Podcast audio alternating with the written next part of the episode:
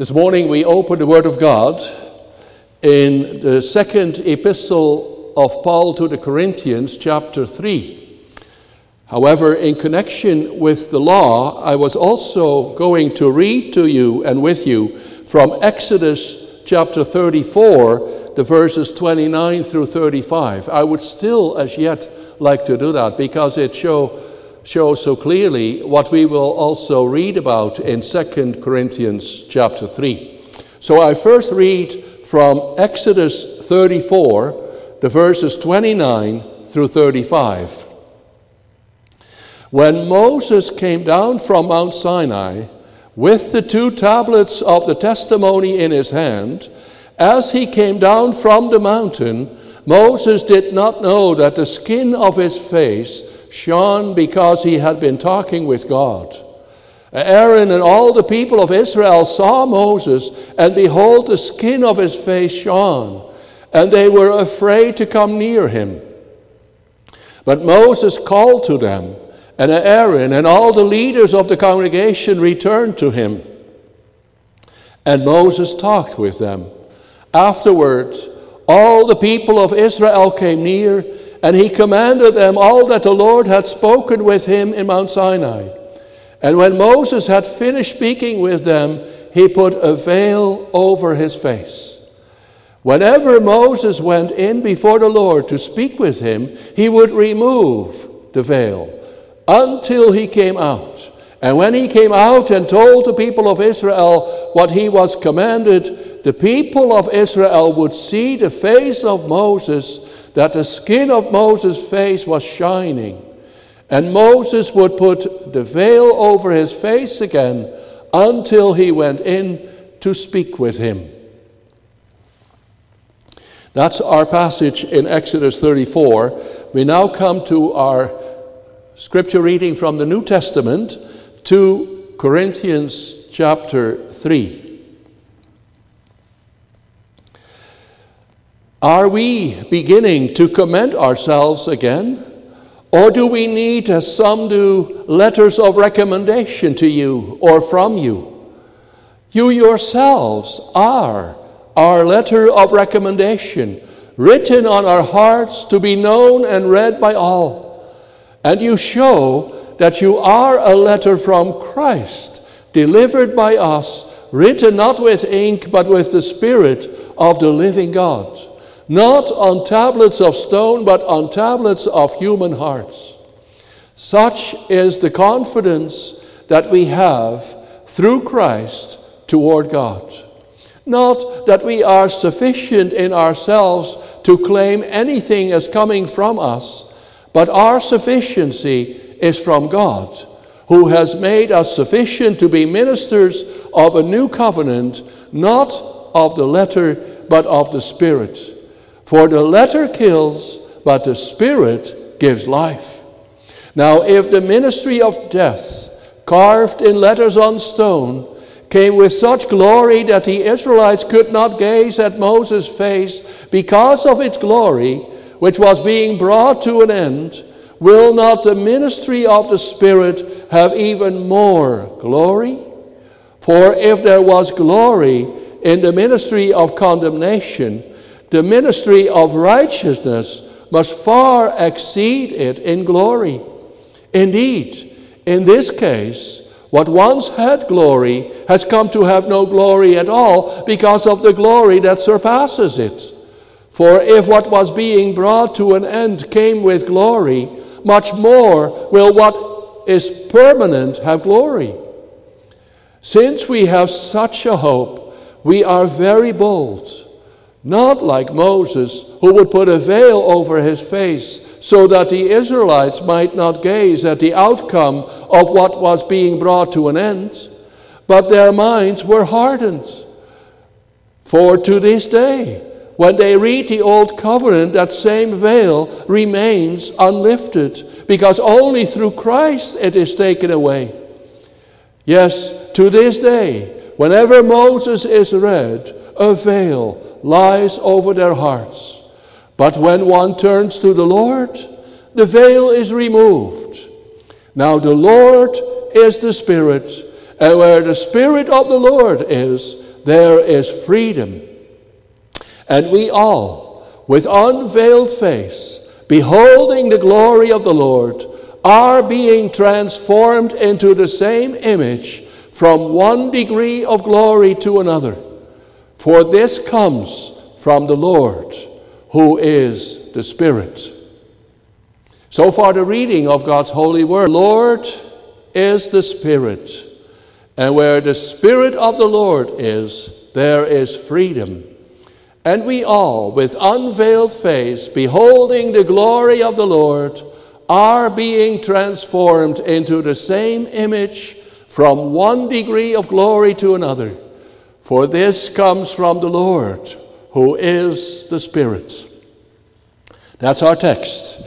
In response to the sermon, we will be singing from Psalm 84, the stanzas 4 and 6.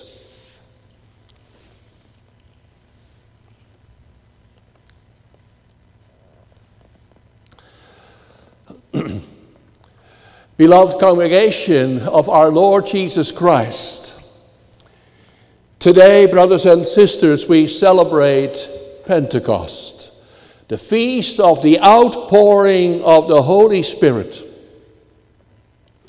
With it, the new and last dispensation began. What great and glorious things God is going to do to and with His congregation during this dispensation. The Spirit gives life, Paul writes in verse 6. 2 Corinthians 3 is the gospel of Pentecost not any less than Acts 2. In this chapter, Paul describes Pentecost activities in the city of Corinth. Just have a look in this city, and you will see the one work of the Spirit after the other. Then you read a letter of Christ there, written not with regular ink, but with the ink of the Spirit, written not on parchment, but in the hearts. Indeed, what great work of the Spirit a congregation of the Lord Jesus Christ is.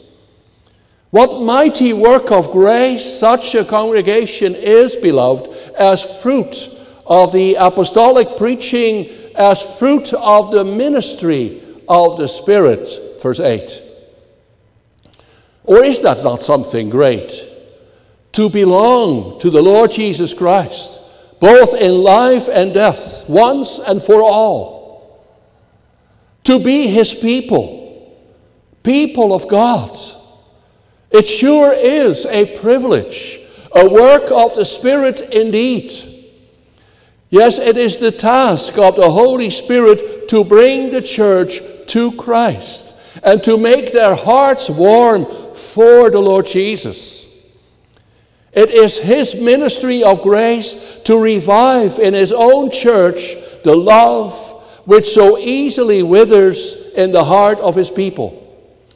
He is coming to His church to incite her to service in freedom, not in fear, and with gladness. The Spirit gives life in God's communion for God's glory to God's children. That's the real life, a living church.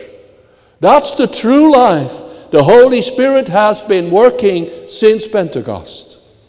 I proclaim to you the Word of God in our text, summarizing it as follows Pentecost, the day of our uninhibited freedom of intimacy with God.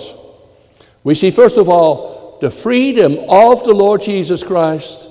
Secondly, the freedom in the Lord Jesus Christ. And thirdly, the freedom by the Lord Jesus Christ. So I summarize the message of our text as follows Pentecost, the day of our uninhibited freedom of intimacy with God. We see the freedom of the Lord Jesus Christ in the Lord Jesus Christ and by the Lord Jesus Christ. So, first, the freedom of the Lord Jesus Christ. In our text, brothers and sisters, the Apostle Paul begins his summarizing conclusion by saying, Now the Lord is the Spirit. Of course, that does not mean that for Paul, the Lord and the Holy Spirit are one and the same person. However, Paul wants to stress that in the new dispensation, Christ and the Spirit cannot be separated. For it is through Christ's death and resurrection that this new dispensation came about.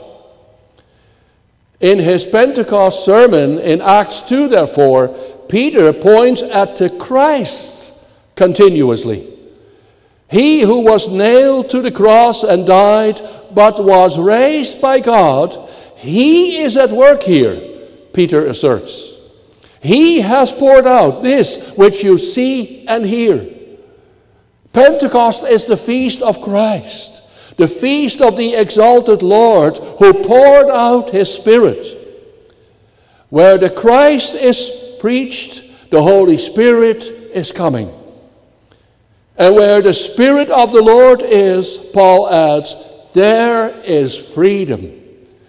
Where Christ is accepted through the Spirit, there the much desired gift of freedom will come too.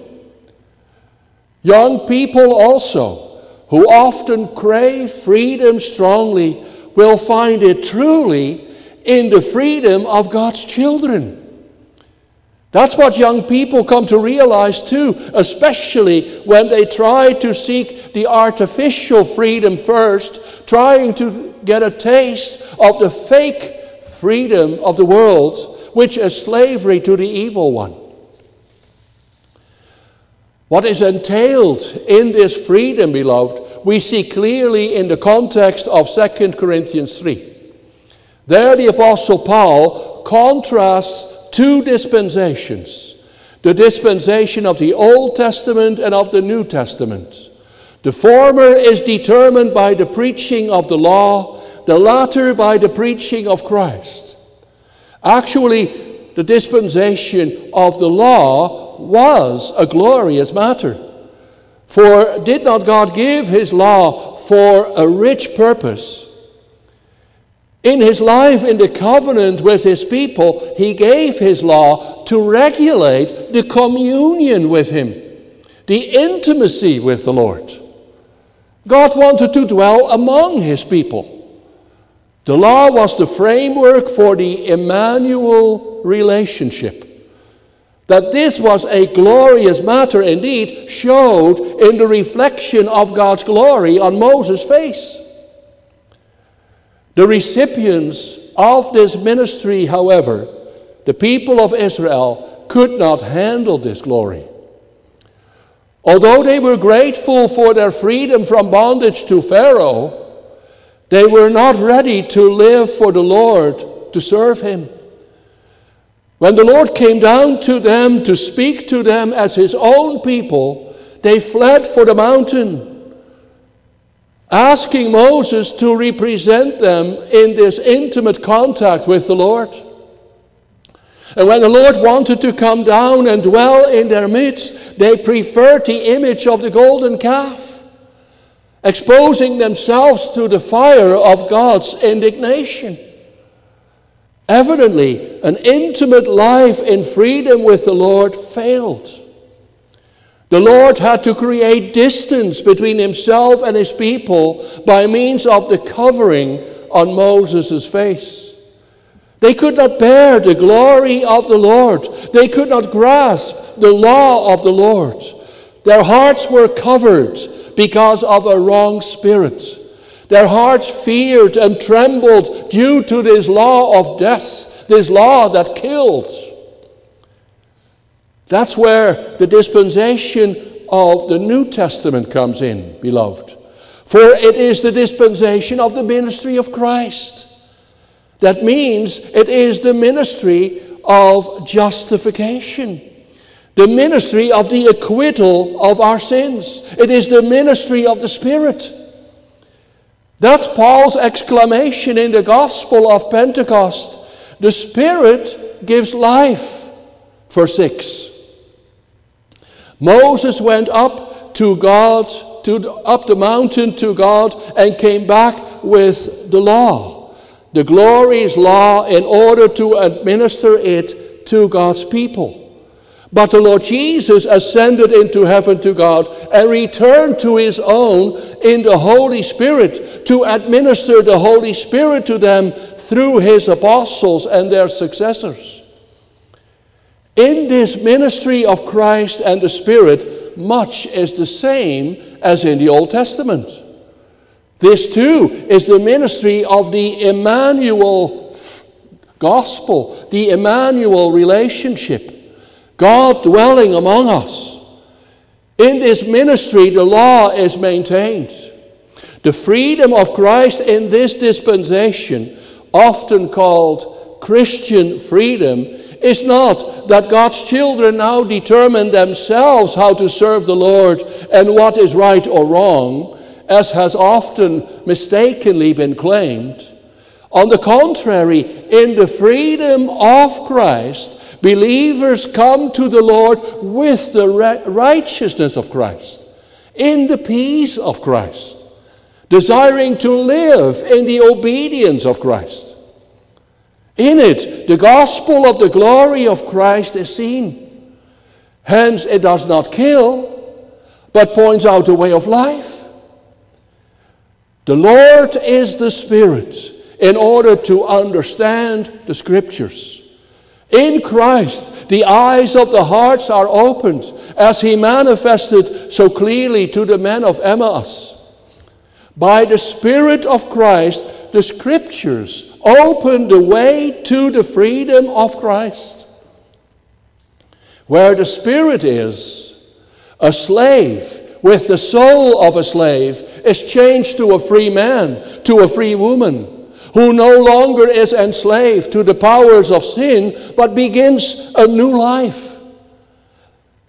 This freedom is not an ideal that is craved by sinful people, but a gift of grace that is used by believing people. It is the freedom of Christ which opens the way to God. It is the freedom of Christ which removes all coverings from our eyes and hearts, making an uninhibited intimacy with the Lord possible. Veils are rent, dividing walls crumble.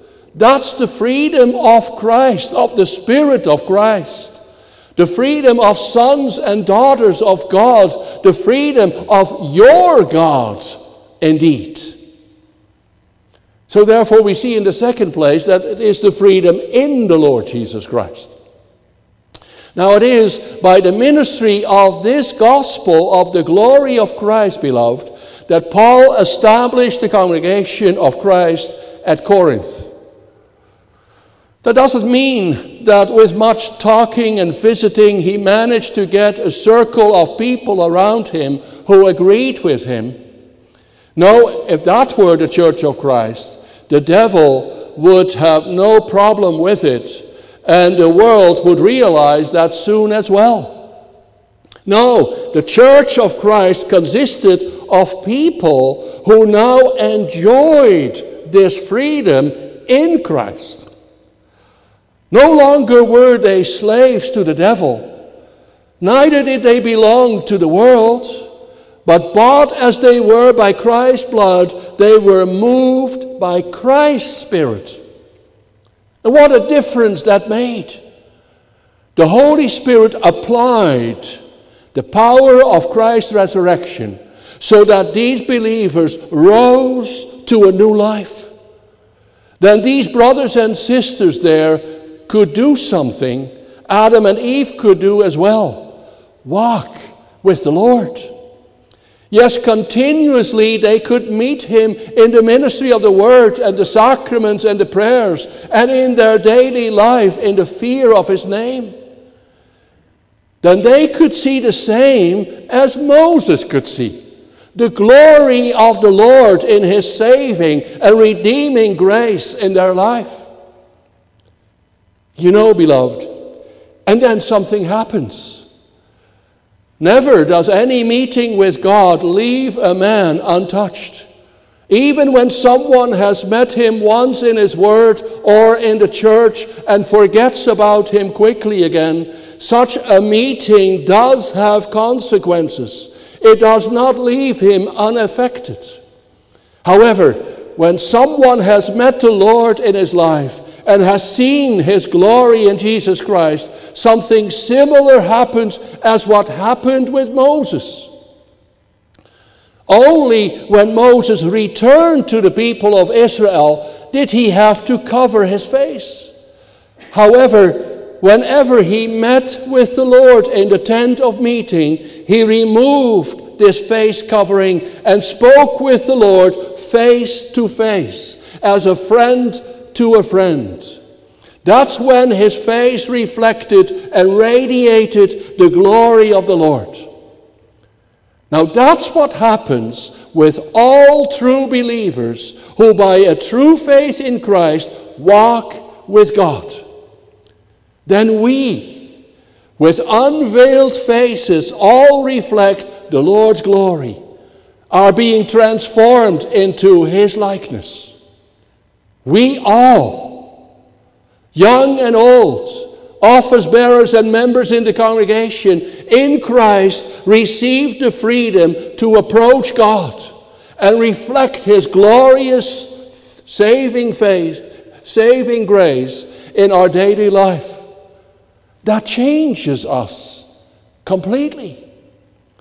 By faith in Christ, brothers and sisters, God's children become united with Christ more and more through His Holy Spirit.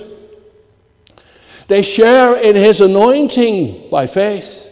His anointing with the Holy Spirit, that is, so that they grow in Christ, in the knowledge of Christ. And this reflects in their whole life. They start to show the features of Christ and His image in the goodness, love, mercy, faithfulness, steadfastness, which they display.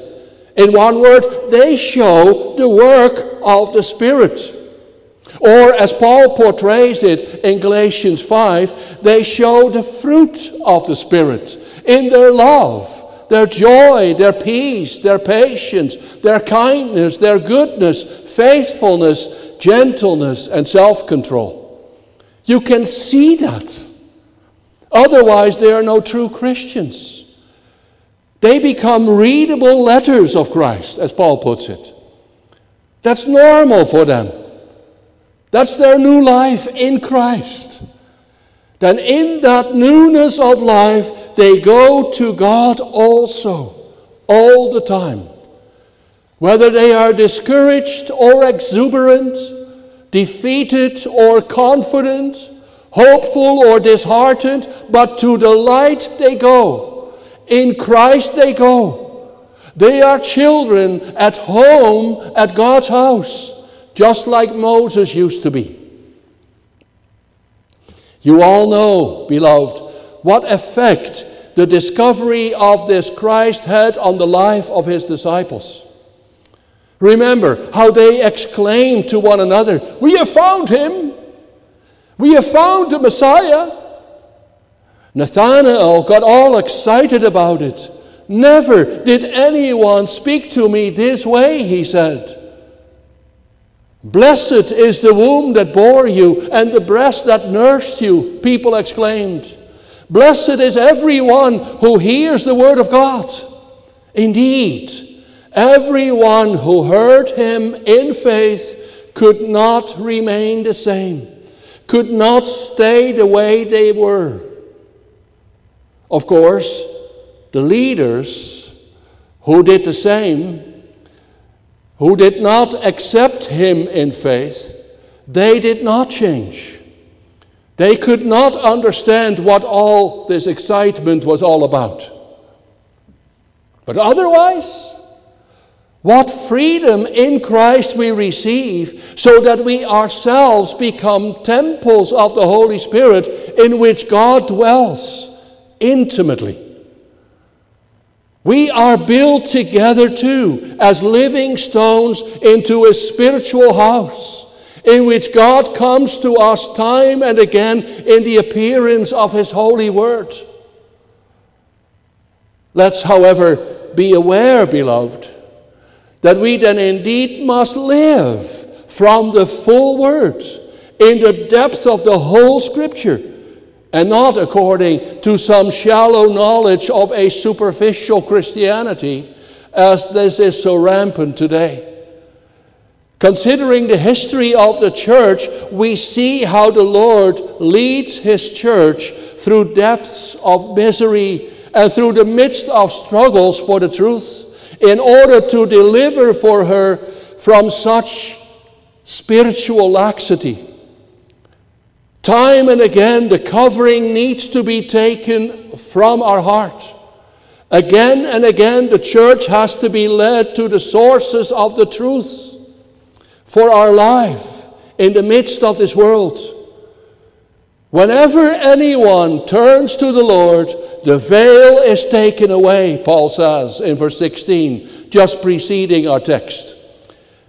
That's what happened with the simple people in the days of the Great Reformation, when the great riches of God's own word took the place of human teachings and ideas of men. That's what happened in any following Reformation when the church had declined to a level of a minimum of understanding and insight in the sacrifices of Christ. Then the Holy Spirit of Christ came and brought out from God's Word what the church needed in its battle with the powers of darkness then and there. Thus, throughout history and into our time, we see this work of the Spirit reflected in the lives of the believers who find this freedom in Christ.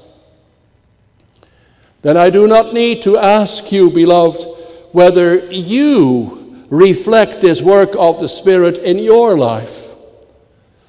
Moses did not know this either of himself that his face was radiant like the sun. The same is the case with Stephen when he opened the scriptures in his last speech, taking out of the Word of God old and new treasures. Then his face too was radiant with glory. No, Moses and Stephen did not concern themselves with this question either, concentrated as they were on the Word which was to them of greater value than the finest gold on earth. However, others could see this. Stephen's opponents preferred the darkness of their own insights to the new and glorious light shining through Stephen's words. Hence, they hated him and remained in the darkness. They did not reflect the glory of the Lord because they did not see the life in the Lord. Today as well, it happens that those who cannot stand the beauty of the glorious proclamation of the gospel sit there under the preaching, irritated and aggravated, continuing day by day their walk in darkness. Then, of course, you can notice the difference in attitude, in behavior, in conduct. Yes, all around. As I said, Moses did not know it of himself, neither did Stephen, neither do those believers who live their life in Christ. It's normal, right? Yet, it sure is obvious for this life of uninhibited freedom for and with the Lord is a life that is changed, says Paul. Changed completely by Christ. Our third point the freedom by the Lord Jesus Christ. This freedom of Christ, brothers and sisters, in which we may live intimately with God, a freedom in which we are delivered from our sinful past from our stubbornness of heart, from our self designed ways, etc., a freedom realized in Christ, this freedom changes us. It changes us completely, Paul explains. In fact, we undergo a transformation, a metamorphosis, literally, it says, as a result of it. Now, to illustrate a metamorphosis, you know of the change from a caterpillar to a butterfly, an ugly looking uh, animal to a beautiful butterfly. So we continue to change from one degree of glory to another. You have that also in marriage.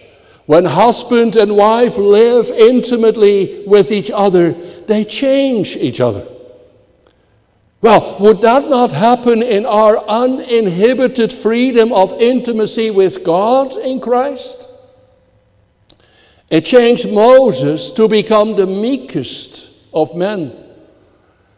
He remained vibrant and alert amid a complaining people who were dying under the wrath of God.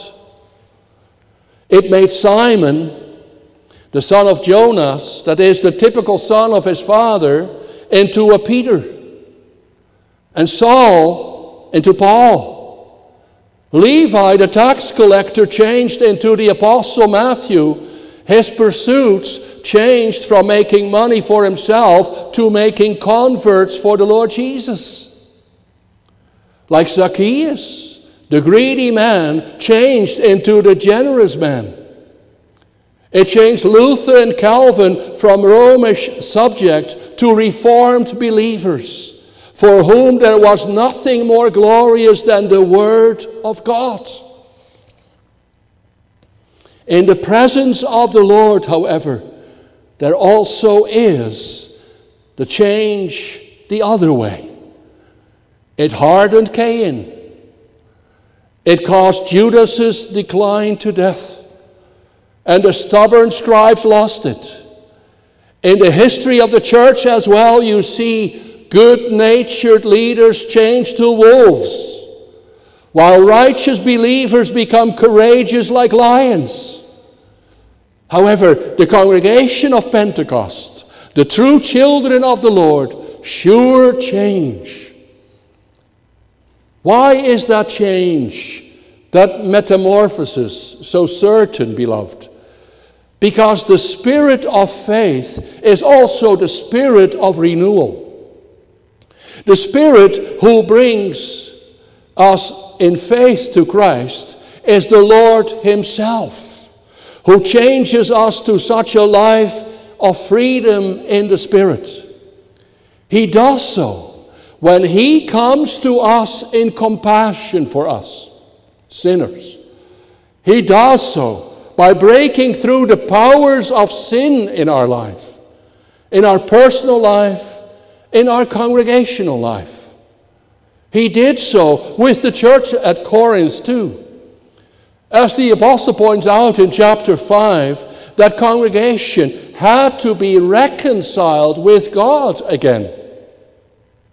That happens in the history of congregations that they need to change. Total change. As we know so well also in our Ancaster congregation.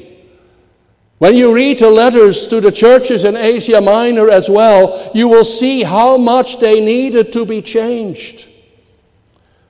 Usually, when we think of change, conversion, we think of the world, of people outside the church. However, most times when the scriptures uses this word, it pertains to God's covenant people, to the church, to straying church members on whom the Lord has been doing this glorious work for the longest time already, but who neglect or ne- decline or wither in this grace. They must be changed, lest they experience this work in vain, lest they have believed in vain, as Paul states in his letter to the Galatians. There should be progress, ongoing change into his likeness with ever increasing glory. Now, when you hear that word, beloved, your hope is stirred, your desire aroused that the treasures of Christ may become manifest in us. that Christ is shown more and more clearly in his people. Indeed, in you too. Now, that hope and desire is not without basis, as our text shows, which comes from the Lord who is the Spirit. He is our guarantee for that. That's how it is, right? You can count on that change from one degree of glory to another, for the Spirit who changes us is the Lord Jesus Christ Himself. He makes us share in the intimate communion with the Father for sure. He has brought you to the Father, reconciled you with the Father justified you before the Father, He will sanctify you more and more in your walk with the Father. Deepen your intimacy with the Father by His Spirit.